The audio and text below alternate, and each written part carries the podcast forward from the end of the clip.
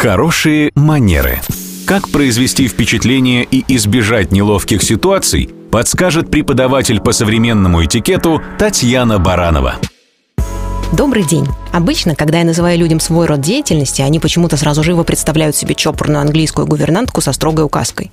Ну а слово «этикет» нередко у них ассоциируется с богато сервированным обеденным столом в ресторане. Но ведь это совсем не так. Вернее, не совсем так. С этикетом мы встречаемся повсюду в повседневной жизни. Так, например, есть светский этикет и деловой, воинский, дипломатический, а еще спортивный, транспортный, семейный не говоря уже о столовом, цифровом или детском этикете. Вообще, само понятие этикет не имеет единого определения. В самом общем смысле это просто манера поведения в определенных ситуациях и сообществах. Кто-то может воскликнуть «Зачем все это нужно? Только усложняет нам жизнь». А вот и нет. Категорически с этим не соглашусь. Знание правил этикета помогает нам избежать неловких ситуаций и конфузов. А уж если и приключилась с нами какая-то неприятность, мы всегда будем знать, как из нее выйти с гордо поднятой головой.